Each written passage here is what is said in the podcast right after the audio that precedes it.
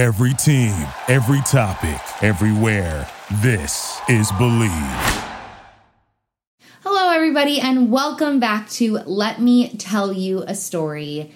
I am so excited to tell you guys this story, and I am Sinead DeFries. That was such a weird way to introduce that.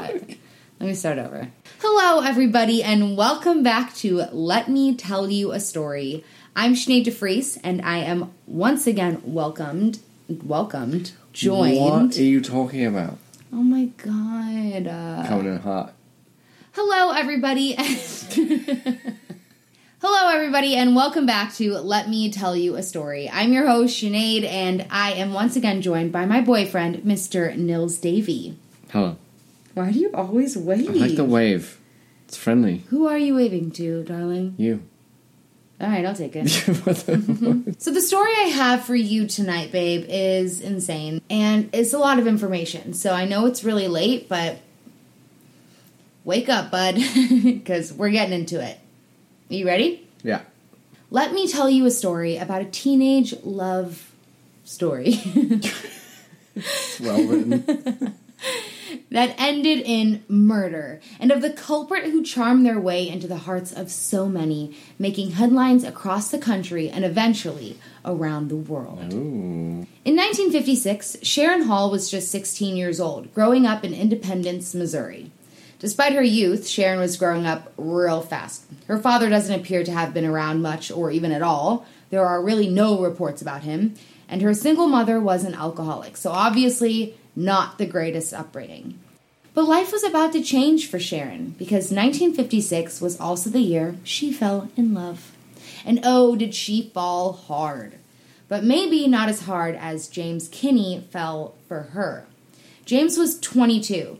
So yeah, I know that's very questionable. But 1956 was backwards in like all the ways, so I guess like I'm not that surprised. James and Sharon met over the summer in Independence at a Mormon church event of some sort. But James didn't actually live in Independence at the time. He was currently enrolled at Brigham Young University in Utah. So like Soup's Mormon? Dude. Yeah, in Provo, Utah, your favorite place. Do you think Provo is where provolone cheese comes from? No, Where do you think it comes from then? Provolone, Italy. Is that a place? Provolone. I'm sure it's Italian. Like mascarpone. Look that up is for my- mascarpone. Yes, I know that. Yeah, like Giada De Laurentiis. Oh my God. The way she says, have you ever heard her say mascarpone? I'm like, just No. say mascarpone, lady. She's like, today we're going to be making a dessert with mascarpone. I'm like, okay. I don't know who she is. Try Giada. You don't know who Giada is? No. Oh my god. She I know is Giardia. the- Giardia? Giardia is, isn't that when you drink like rainwater and then you get worms or something? Giada? Giada? you messed me up. Whatever. It I doesn't like, matter. I like when people like do the Italian words. Yeah, I mean, Unless it's, it's, like pizza. I hate that. When well, you're like, she just says every other word as if she's from like Kansas, and then when she says Italian words, it's so Italian. I'm like, yes, Giada, we get it. but that's why I like you're that. Italian. That's why I like that Sopranos. They'll just drop in like a gabagoo, and you're like, Yeah. oh yeah, but their great. voices are still in that same like tenure or tone. Giada straight up is like, "Hey everybody, welcome. Today we're going to be making pizza with mozzarella." I'm into it. It's so annoying. no, I'm down. I'm down. Yeah, but I still do love her, and she's a great cook, honestly. Anyways. Arg. Arg. what were you gonna say? I'm gonna look up where provolone cheese comes from for my cheese podcast. Your cheese podcast. Yeah, my cheese podcast. Where does this cheese come from? Question mark. Fascinating. With Sinead DeFries. While James is home for the summer in Independence, that's when him and Sharon meet, right? But of course, he has to go back to school, so their summer fling is just that a summer fling. But that fling quickly became a full on bromance, and the two were getting it on real quick. Like a lot. You know what they say though, right? Church camp is full of all of the horniest people. Really devout Mormons are very strict. Yeah, but don't they get that year off? Now that's Quakers, right? Is that Quakers? what are the other guys? Amish. Who are the guys on the cereal box? That's Quaker. There's a Quaker. Yeah, What but you're do? thinking of Rums, Rumspringa, which is the year that Amish people get off to explore their wild side. Sounds like a very German word. But when summer came to an end, James had to return to Provo, and naturally, this was basically like devastating. So the two are madly in love. I mean, as madly in love as you can be when you're 16 and 22. So they swore to write. Yeah, they're writing letters. Mm-hmm. Yeah. Something about like writing letters will forever be so romantic to me, you know? When was the last time you wrote a letter? The last time I wrote a letter, oof, probably like over a year ago, like about a year and a half ago. You wrote a letter a year ago? Probably, yeah. I haven't written a letter since like 1998. Wow, that's crazy. I think writing letters is really awesome. Yeah, I I've written postcards. Yeah, well, postcards count. No, they don't. Yeah, but postcards are even more old timey, I think. I don't even know if like postcards were a thing before letters were a thing. I don't think they were. But in today's standards, I think postcards, nobody sends postcards. People still send letters. There's something about getting a handwritten note or letter in the mail. First of all, the excitement. Everybody loves getting mail. I no, I agree. I agree. I agree. it's like a treat. And when you get a letter or a package from somebody with like a little note in there, I find it so romantic and I find it so not romantic even in like a love sense. I just find it romantic in just the general sense. I think it's so sweet and I wish people wrote more letters. I really do. Yeah, maybe we should not accept emails to the show. We should only accept handwritten letters. So let's picture Sharon and James, all right? I can picture the single tear running down each of their cheeks every time they like put the stamp on. As they're waiting for the next letter or the reply, they're like waiting by the window and then they see the mailman walking up and it's like one of those old timey mailmen, you know, and he's still wearing like a newsboy hat. And then they run outside to like intercept. They don't even let him put the mail in the mailbox, you know, they're like, oh. And she's like, oh, Sharon, I think you got a letter today. Fucking Sharon. Yeah. And she's like, I did. Thanks, Postman Pete. I'm picturing James wearing a white shirt, black tie, all day. That's how he wakes up. He's in Mormon camp. Yeah. So I could totally. I just don't know when they gen- when where what era they generated that uniform. And then for some reason I'm picturing her as like a maiden in like the oldie times. no, nah, dude. in like a bodice. no, it's the 50s. You know? I'm looking forward to the crime in this because like this seems extremely unlikely at this point. oh, well, just you wait. so the back and forth letter writing continued for the pair. They really had maintained a solid relationship as autumn neared. And then Sharon sat down to write a very important letter. Preggers. My dearest James, I do believe we got an ankle biter on the way. Daddy-o, it's true. Is I this- got a bun in the oven. I'm sorry, is this a quote? No, I mean I made it up, but like it, it couldn't have been that far off. What the fuck? Daddy-o's like a jazz tone. Ankle bite. Were you out of your mind? Oh god, it's so good though to imagine opening up a letter and reading it and just like you just read it for what it is. And there was a lot of movies and things and music that was coming out that basically determined what was said. And I feel like it it has become like that in the past like 10 years, you know, like how YOLO took over the world. In the early 2000s, movies and music didn't really influence our speech as much as it does now, you know? What's up? Oh, everything's Gucci. No one would ever say that. And in the 50s, they say that was the thing. Every hit song had a line, and that line became common speak. Yeah, I mean, I do think we live in like a meme culture, right? So Absolutely. whoever's leading the culture can coin a phrase. A hundred percent. What was the movie that someone came up with, like fetch, and then it never Mean took Girls. off? Right, and it never took off. The actual quote that fetches in is "Stop trying to make fetch happen. It's never Oh, going a- to so, happen." Sorry, that's a so plot people line. That's a say, "Yeah." That's just actually like a sentence that makes sense. Well, I also feel like you got that from other people saying it so much. Oh. That's never. Well, that's interesting. Yeah. It's not what she said exactly word for word. there are no reports of her letter, but you know what? So you did your research and said she wrote him a letter to tell him she was pregnant. Yeah, and I And imagine you came it. up with this. I imagine it sounding something like that. It's very creative. Okay, so if we were in 2021, she'd be like, "Oh, James, What? I'm pregnant." Like we're just very straightforward.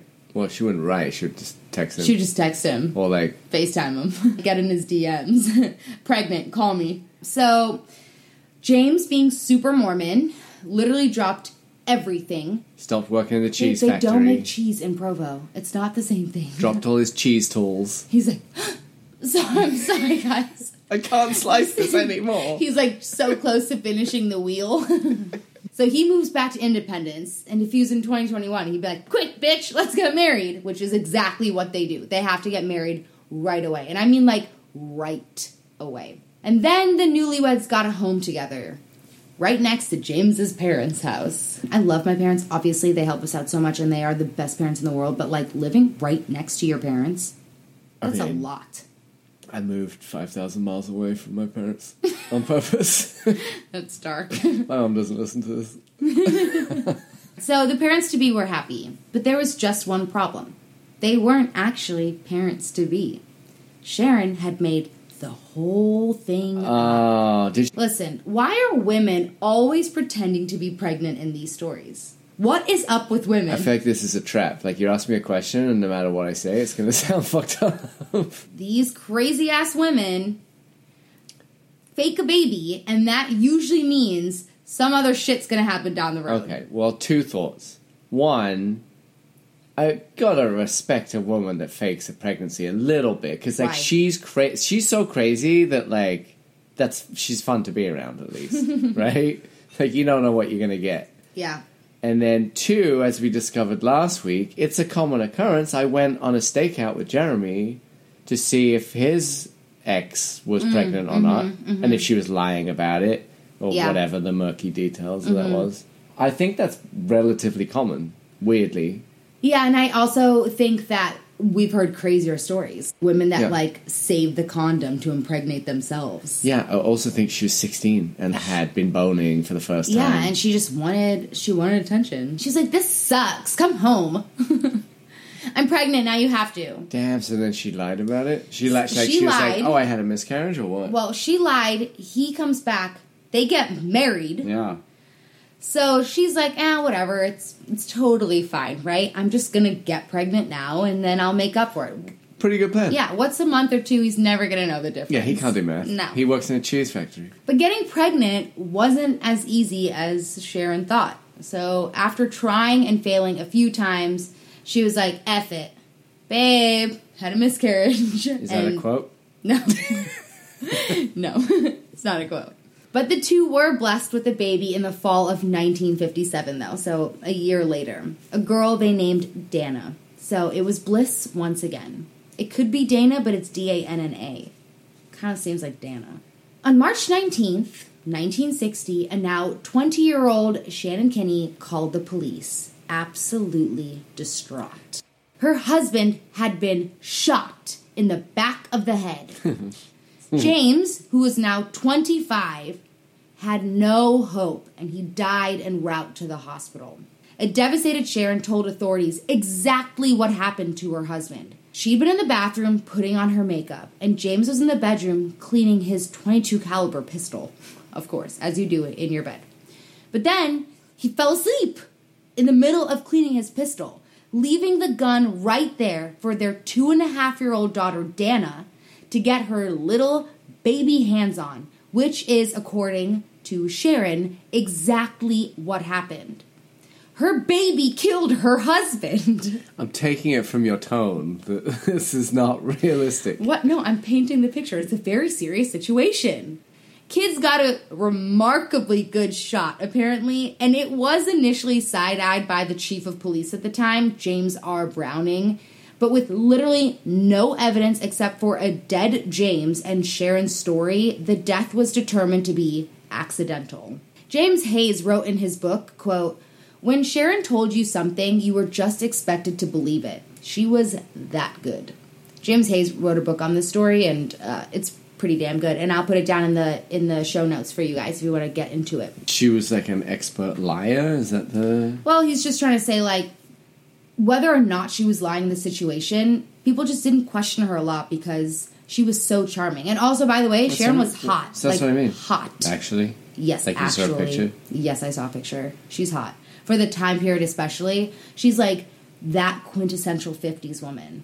But I did read that maybe the police weren't actually really at fault for accepting Sharon's story because apparently multiple friends and family members of the couple told police that Dana played with her daddy's gun quite often. What the fuck is wrong with these people? And according to one report, police even tested Sharon's story and were amazed when two year old Dana easily pulled the trigger on a gun that closely matched the one that had killed James Kinne.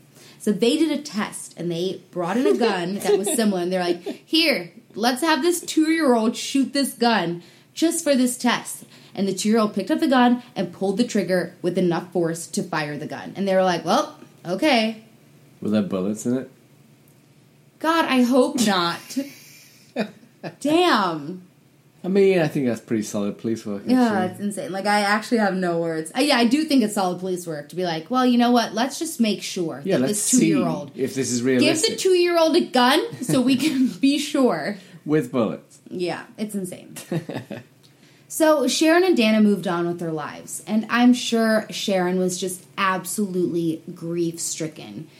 The nearly $30,000 or $200,000 in today's money that she got in a life insurance policy payout probably didn't even help heal the pain either.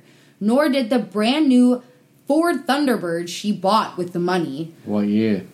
Sixty. Must have been a 60. Oof, I it's looked it up. It's so No, good. it's good. So think about it. This is you can that kind of paints the picture of what type of woman this was. She's hot, she's cool, everyone loves her, and she buys a dusty blue or powder blue Ford Thunderbird with her husband's life insurance money after her two year old shoots him in the head. Yeah, she's She- fucking living it up. Dude. Yeah. Like I just it just shows how young she is and how her life was just beginning, you know? She's gonna become a, a black widow. Like she's just gonna keep marrying people and murdering them. Oh, we'll see. Yes. So the money didn't help, the Thunderbird didn't help, and her new love interest didn't help. The salesman who sold her the Ford Thunderbird. That's her new piece. yes. The married salesman, I might add. Oh yeah. His name was Walter Jones. So, with her newfound riches and her new hot rod and her new side piece, Sharon's like, hmm, what else do I want? And she's like, you know what I really want? Commitment. I need commitment. So she goes to Walter and she's like, leave your wife, leave your kids, and just like be with me. What are you doing? I'm ready for you. They suck. I'm awesome. Just come on. P.S. Do you have a life insurance policy? And he's like, nah, no, I don't want to do that. And so she pulls a very familiar stunt and she tells him she's pregnant. oh man. and he's like, nah, you're lying, bitch. Walter's tight. Yeah. so she does the next most logical thing. she shoots him. She calls Walter's wife, Oh fucking shit. Patricia She's, Jones. she's one hundred percent a scary, crazy person. Dude, she's crazy. She's 20. There's nothing scarier than a 20 year old psycho. yeah, but once you have sex with with a crazy person, Mm. your life's over.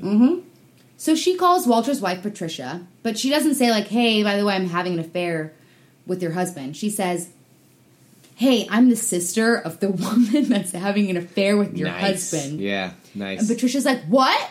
And she's like, yeah, I'm her sister. I'm, a, I'm the sister of that slut, and we got to talk about this. Straight up. And because she played this off as being like the messenger, Patricia's like, oh my god, okay. Like, let's talk about this whole affair. So Sharon arranges a meeting with Patricia. And Right. after meeting up with Sharon, Patricia Jones vanishes. oh god. And Walter's like, All right, Sharon, you bitch.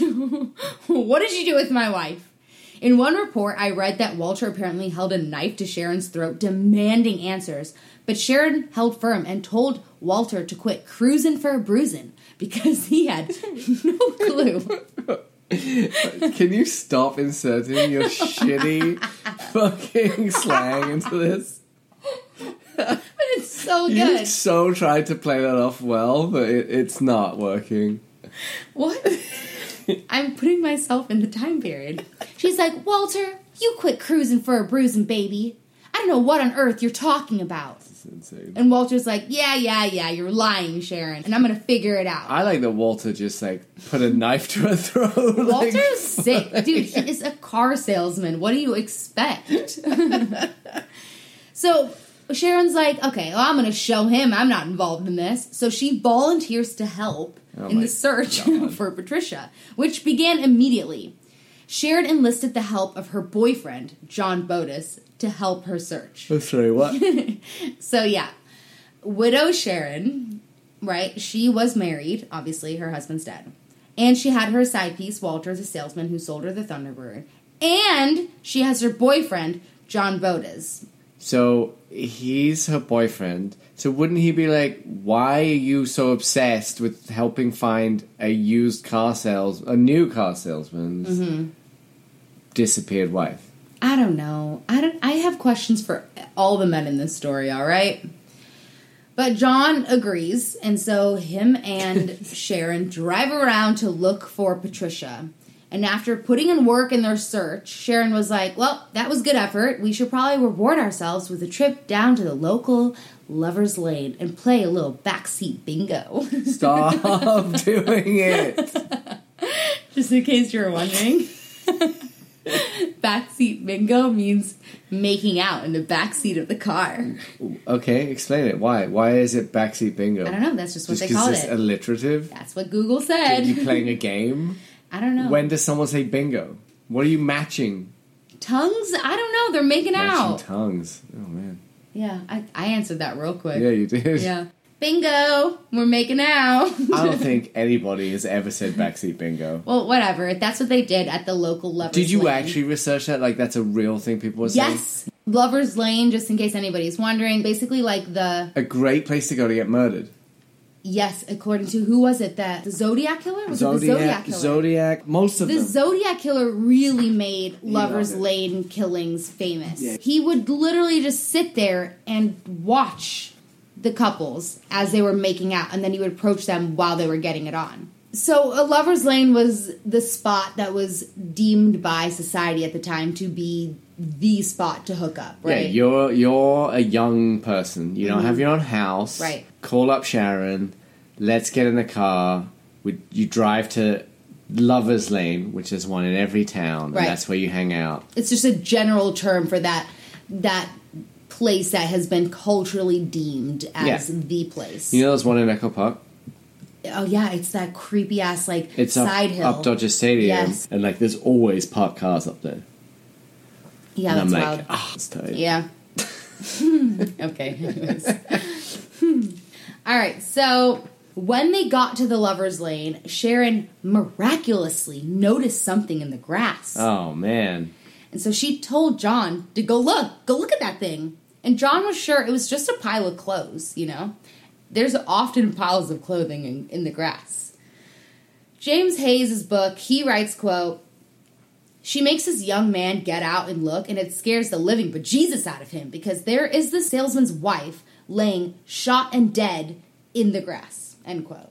What are the chances? Sharon then told John that he needs to go to the police, like immediately. You need to go to the police. You found her. You found her. But he better not say that he was with her when he found Patricia. she better be super hot after all this bullshit. Yeah. So John goes to police and he tells them Sharon was definitely with him when he found Patricia's body. Good stuff. And when police heard the name Sharon Kinne, they were like, well, raz my berries. The f- you should be ashamed. You should. it's so good. It's not. Not the Sharon Kinne whose husband was killed just two months ago. I'm sorry. You spent too much time on your slang, not enough time on two months ago. Yeah, no, it's May. And and James Kinne died in March. so it's two months. I thought this was like two years ago. oh, hell no. How quickly did they used to pay out life insurance policies in the 60s? Really quick. And I I, know. feel like now that would take like two years. Yeah, especially when it's a, a like a questionable death. But Mm-hmm. obviously, the police ran that test, and they were like, "Well, it's accidental." Which then yeah, that's sorry, the That's right, scientific yeah. baby test. the two year old was like, "Boom!" and they were like, "Ah, yeah, I guess that was true." This kid's a killer. Yeah, and they're like, "Holy shit, let's keep an eye on her. We should probably flag her in the system." Um, and so the insurance company obviously sees it's ruled accidental. It's ruled accidental by authorities. So what are they? Who are they to question that? You know? I just feel like nowadays they would still question. it. Absolutely. So yeah, so police are like, you know what? None of this makes any sense, and this is a hot ass mess. So let's just polygraph Mm. Yeah. all of these people. Also, polygraphs are bullshit. Yeah, but you know, back in the fifties, They polygraphs loved, they were like, loved it. "This is fact. Yeah, they- we do this." They did love it. They start with her husband, naturally, Walter, and he easily passed a lie detector test. So they were like, all right, next, John, you're up. But John passed too. So they're like, all right, Sharon, you bitch. All that's left in this mess is you. And she's like, yeah, okay, I hear you, but no polygraph for me. I'm not taking a polygraph. Which is crazy because nowadays when people are like refuse a polygraph, you're like, well, they did refuse a polygraph, but also a lot of people refuse a polygraph because they're inadmissible in court and you know, it's totally fine. Back in the day, though, if you would deny a polygraph, you're means guilty. Yeah, I think now everybody should say no to polygraphs so that they can get rid of polygraphs, right? Like that's Yeah, because we have way too many wrongfully convicted people in Yeah. jail, and it's like disgusting because a lot of people fail polygraphs because they've been interrogated for like 14 hours. yeah, or being up. Right. So Sharon just immediately is like, nah, sorry, I'm not taking a polygraph. So instead, they arrest her. She was taken to jail the same night that the family and friends gathered at the funeral of Patricia Jones. Sharon Kinne was officially charged with the murders of both Patricia Jones and her husband, James oh, Kinne. Oh, they reopened the case. Mm-hmm. Nice. And the news spread so fast. I mean, so fast. Okay, it's the early 1960s, obviously 1960, and Sharon was hot as hell and white, which I'm sure really helped get her on the radar of literally everybody. I read that she became like nothing short of a household name. Sharon Kinne was a celebrity interesting. a, a accused murderer, right? It's interesting. Mm-hmm. But Sharon would be able to inevitably delay her trials because she was pregnant, like for real this time. And I, honestly, I'm not sure who the F the father was. I think it actually was James, her husband, that died. I think it was his kid, based on what I read, but there are conflicting reports. But the this it seems like the general consensus was that she had two children in her life, and both of them were from James. I think she might have actually had a third kid. So she gave birth to her second daughter, Marla Christine, on January 16th, 1961. And I'm sure the state was like, all right, already, let's get this show on the road. So in June of 1961, Sharon Kinne went on trial for the murder of Patricia Jones. The state had decided to try her in separate trials for each murder that she was accused of. It's not good for her. Sharon struck gold in her first trial because she landed an all male jury, which, let's be real, was working in her favor because she's Sharon Kinne. But even more so, Sharon's defense had made a great argument that there was really no evidence against Sharon at all. The murder weapon had never been found, and bullet casings that were found around Patricia's body were obviously from a 22 caliber pistol, which as we know, the Kinnes owned because that's what James died from, a 22 caliber pistol. But a 22 caliber pistol was so common that it was enough to raise reasonable doubt just just like that, right? And it it didn't mean anything. It didn't mean that it had to be Sharon's pistol. And of course, Sharon's pes- pistol could not even be located. They had no idea where it was. Went missing, huh? Yeah, I read that she was like, I took it to Washington and I left it there. Which is like, all right. Sharon did not testify at her trial, and overall, the prosecution had called 27 witnesses. The defense had called 14. Okay. And the state rested their case after that.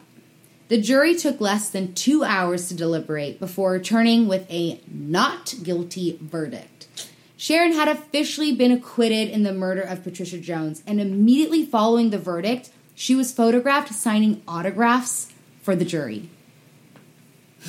I mean, she was famous, though, right? Yeah, but like, what the F? Those male jurors came up to her and asked her for an autograph after they acquitted her. I think that in and of itself should be like, clearly this jury is biased. Sure, but yes, yes. But also, like you said, she became like a national sensation because she was hot and whatever. Well, if I was the prosecution and I saw jur- the jurors I had helped select go up to the now acquitted murderer, I was going to say she's not even accused anymore, not the now acquitted murderer, and ask for an autograph, I'd be like, um, hello, are we seeing this? think Clearly, this case is F. But it's too late. It is like double jeopardy. You can never be retried for that case. again. So if they if she got acquitted on that, did they drop the murder case against her husband? Oh hell No, the prosecution went in so hard. Well, they got some balls in. Mm-hmm. The superstar Sharon Kinne was definitely not off the hook. So, despite having been acquitted in the murder of Patricia Jones, she was taken right back to jail to await the trial for the murder of her husband, James Kinne. That trial began the following year in January of 1962. This time around, the prosecution had a star witness. None other than Sharon's former boyfriend, John Boldizs. Oh no. This guy, dude. He testified that the two had been dating while Sharon was still married to Oh James. I mean, if you think about it, if they were married in the two months following, obviously, or if they were dating in the two months following James's death, by the time Patricia Jones is murdered, obviously that affair had to have started while they were still married, No, right? I, I get it, Yeah. but like for fuck's sake. I know. So John's like, well, yeah, no, we we were dating for a long time. and also, she offered me a thousand dollars to kill her husband. ah, that's, Yeah. that's kind of a giveaway. and the prosecution's like, bitch, we got you now. They thought that John was their golden ticket in proving Sharon's guilt. But John proved them wrong real quick. On the stand, he literally told the court that Sharon's murder proposition might have also just been a joke. I cannot with this guy. Is he in- knows. Is this intentional? No, he's just dumb as rocks. Aw. He knows, like, when she finds the body and he's like, I think that's just a pile of clothes. In the place that she suggested they go to, he already knows that this bitch is up to something. And then she gets arrested and charged for two murders. And he's like, Well, the guy died and she did offer me a thousand dollars to pay him or to kill him. He knows. He just is maybe he's just really nice. Because he's like, Well, I guess she could have been joking. And the prosecution is just like, Are you freaking kidding me? No. They're like beside themselves that this guy just said that while on the stand. They're like, Holy shit, this is not what we practice, John. Get your shit together, John. So, with that, the state had to try extra hard to paint the picture of a woman who was just so over her husband, clearly enough to be carrying on an extramarital affair, and she just had enough. And a lot of people really did believe that this was the truth and the motive behind James' murder. Apparently, leading up to his death, James had told friends that he wanted out because he was pretty damn sure that Sharon was cheating on him. Oh my god. Which, yeah, of course, she definitely was. The prosecution loved bringing up Sharon's adultery, too, and her infidelity and all that stuff. Basically, making sure everyone knew she was a two timing, no good wife, which in the 60s was literally the worst thing you could be, as you can imagine. Like she actually was a no good two timing lousy like wife. in the 60s, you're like, she must be No, capable I- of murder yeah. because look Yeah. what type of wife she was. no, I agree, but like she actually was Mm-hmm. a bad wife. So, besides painting Sharon as a horrible wife, which, yes, obviously she was, the prosecution knew what they were doing, right? They were like, look, she is. She's not a good woman. She's not a good wife. She doesn't keep house very well. And they also pointed to the life insurance policy, which to them a- was motive. Yeah, I mean that is a good. Especially since she bought a freaking convertible with it, right? All right, so it was now up to Sharon's defense attorneys to prove reasonable doubt. They, of course, made it known that Dana played with the family's guns often and that she had a great shot. And they reminded the jury that James's death, like I said, had been ruled as accidental in the first place. They also shamed the prosecution for focusing on Sharon's morality. How unfeminist of you, prosecution. Shame on you. Basically, this case was already solved according to her defense attorneys. The authority said it was accidental. Yeah. So like why what why are we even here? no, yeah, I mean I think that's It's a good mm-hmm. defense. as a defense. Defense as a defense. That's a good defense. Yeah, yeah, no, I agree, hundred percent. But ultimately, it would be up to the jury. After five and a half hours of deliberation, the jury returned with their decision. Sharon Kinne was found guilty of the murder Whoa. of James Kinne, Whoa. and she was sentenced to life in prison. Even after the guilty verdict, James Kinne's family told reporters, quote, "We still don't feel she committed murder." Kinne simply told the reporters that the jury made a really big mistake. So she has everyone surrounding and supporting her, including James's family, right? And the community quickly rallied behind her as well. And just imagine, like, you're Sharon, you're convicted of first degree murder, and people are still like, no, we will not have this verdict. So a petition was quickly supported by hundreds of people, and Kinne's lawyers used this petition to request that Sharon be released on bond. The judge was like, I don't care about your stupid ass petition. Yeah. She's just been convicted of first degree murder. You can't you can't be released on bond. That's not a thing. What is, what the hell are you doing? Get the hell out of my courtroom. Right? Like actually sounds insane. But they were basically like, "Look, everyone wants her out." And the judge was like, "Too bad. Get the hell out of here." But Kinne's lawyers were like, "All right, well, let's just uh, find some more things to find wrong with the trial, obviously, because they clearly, if you're a defense attorney and you can see the amount of support, you're like, mm, maybe we should try harder for this. Well, yeah, and also if you're still being paid, then you're still going to try and do your job. It's actually like that's that's what a defense attorney mm-hmm. should be. So then they petitioned the court to reverse Sharon's conviction due to the fact that the jury had reached their verdict solely on speculation rather than actual evidence, which I mean, they obviously had probably a lot more to back that up because she and her trial and the case had become so well known, right? Again, the judge was like, please no. leave me alone. And again, Kinne's lawyers refused to give up. So they took it to the Missouri Supreme Court and brought up a bunch of other issues. And voila! In March of 1963, the Supreme Court of Missouri reversed the conviction and granted Sharon a brand new trial stating that her defense had not been able to properly select jury members as it was expected and allowed by law. Okay, question. Mm-hmm. Was she having sex with someone on the Supreme Court? I mean, that never comes up.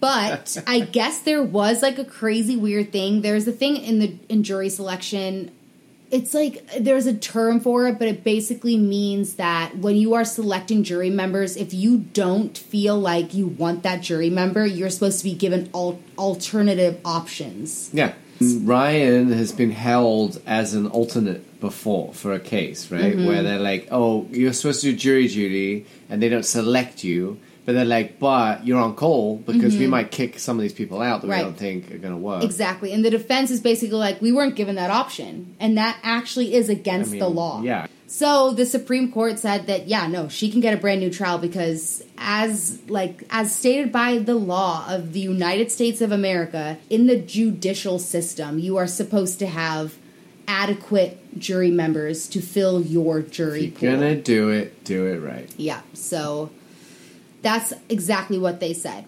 And with a new trial granted, Sharon was like, all right, cool. So get me bail and get me the hell out of here. And the court was like, bitch, you just got a new trial. Stop asking for more shit. And they were like, no bail for you. But again, because Sharon is Sharon, apparently, that was also overturned. And in July of 1963, Sharon was released on bail. The state was pissed, obviously. They asked the Supreme Court to seriously reconsider allowing Sharon a new trial. When the Supreme Court decided to review the entire decision again, they found even more reason to grant Sharon a new trial.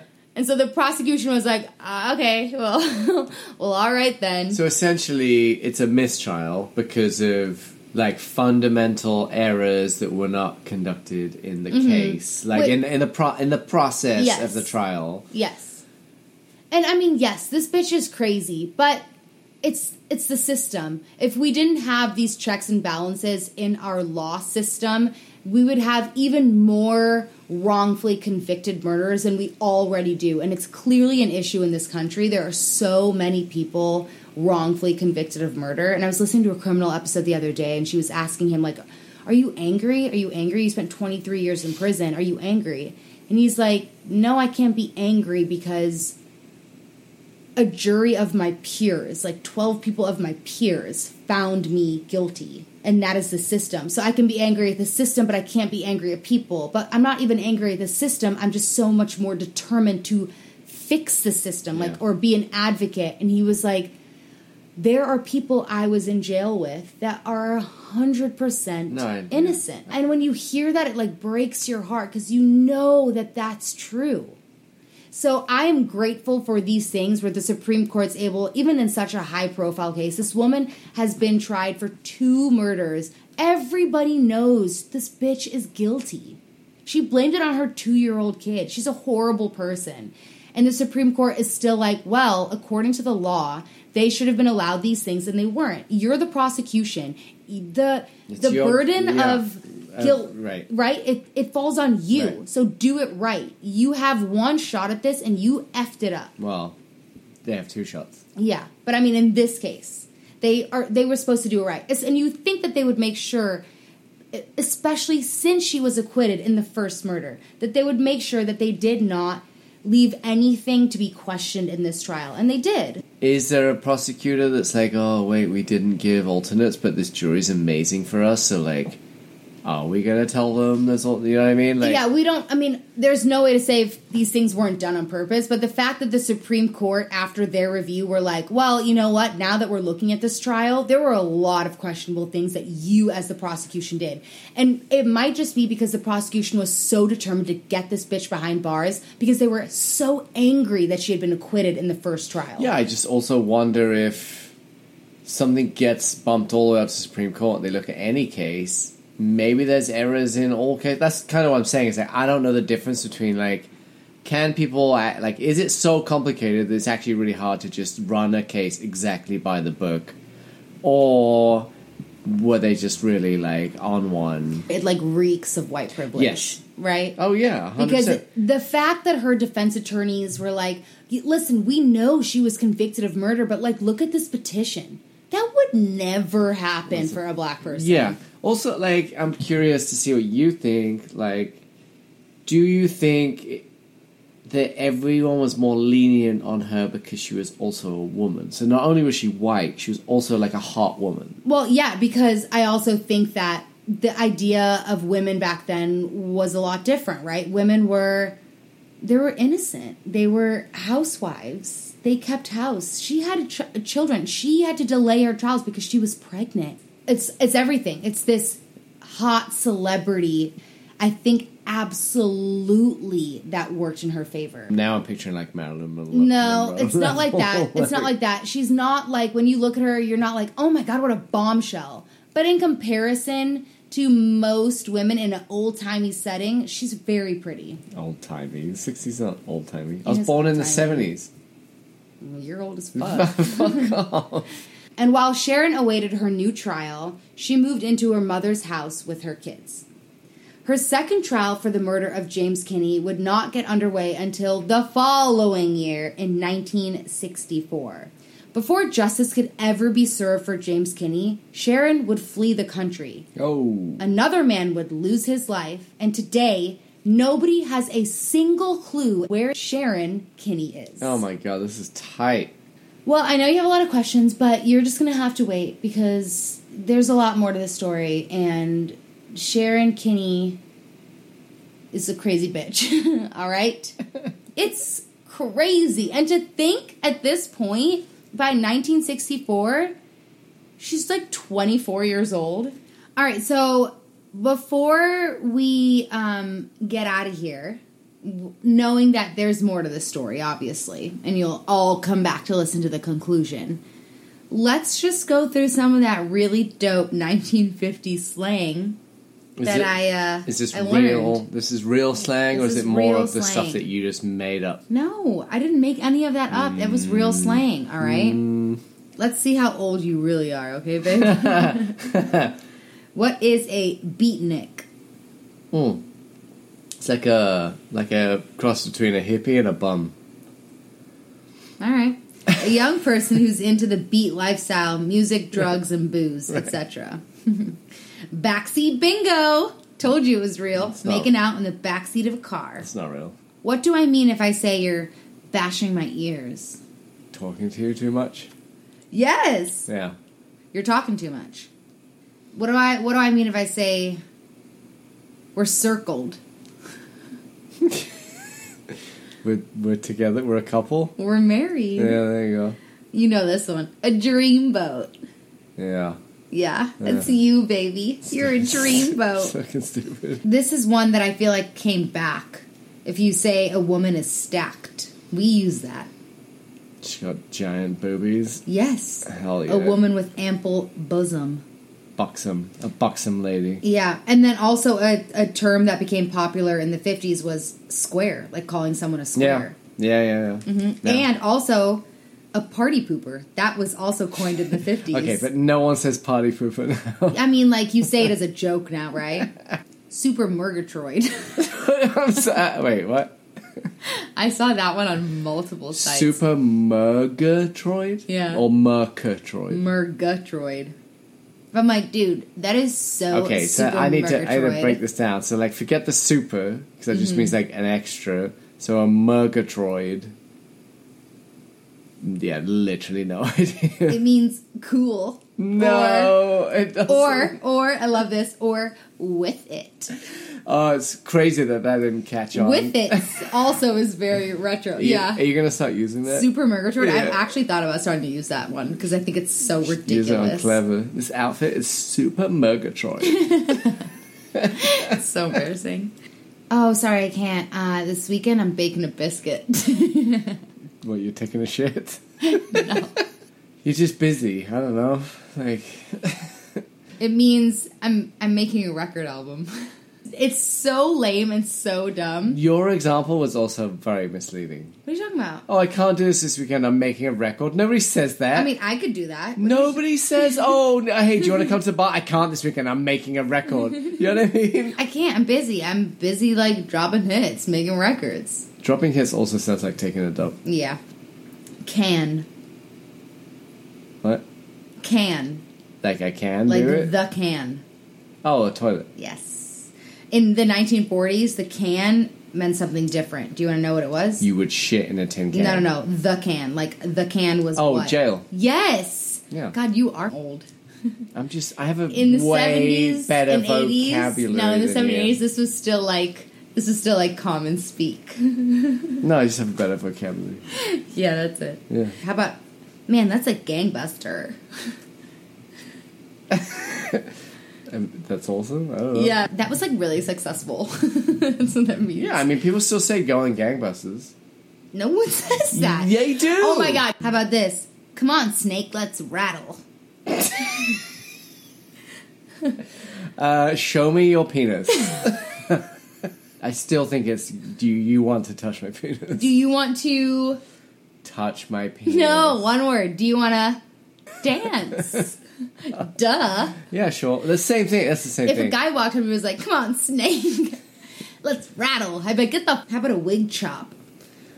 you getting a haircut. Yes. Oh my god, you're so old. I've never heard that before, but it yeah, makes right. sense. Mm, okay. Cut the gas. Simmer down. Yes. Yeah. Old. Fuck off. A classy chassis. One, that means like a really good looking car, but two, that pro- for a woman, that probably means like she's hot, like she's got a good body. Old. No, that's just, I'm, I'm not even old. I've never heard these things before, but it's easy to figure them out Okay. All right. Sure. if you're not a doofus, magoofus. That's not the 50s, all right? That's just weird shit that you, you're, you're saying right now. okay, last one. Man, you got all chrome plated. Oh, you're like styling, dude. You're like iced out. Oh, you are so. It's all right, babe. I still think you're the bee's knees. Daddy O. Don't say that to me unless you're cruising for a bruising. Oh my god. Stop. I'm not even going to engage in this. You know what, rattlesnake? Let's let's rattle. Whatever it is. All right, you guys. Well, that was fun. I had a good time going over all the slang terms that Nil still remembers from his childhood. We will be back. Um, I think we can maybe knock this out. We don't have to wait a whole week. So please review, rate the show, and subscribe if you haven't done that. And in the show notes, there is a link to support the show. We are working towards a Patreon and getting some video content out. So anything really, really does help. And uh, yeah, we will be back in a few days. And I honestly, I can't wait to tell you about it because shit gets wild. So thanks so much for listening, you guys. You're all the bee's knees to me. and you know what? I find you're all super radioactive. So I'll catch you on the flip side, motherfuckers. No one said motherfuckers in the 50s. all right. Bye. See you. Thank you for listening to Bleav. You can show support to your host by subscribing to the show and giving us a five star rating on your preferred platform. Check us out at Bleav.com and search for B L E A V on YouTube.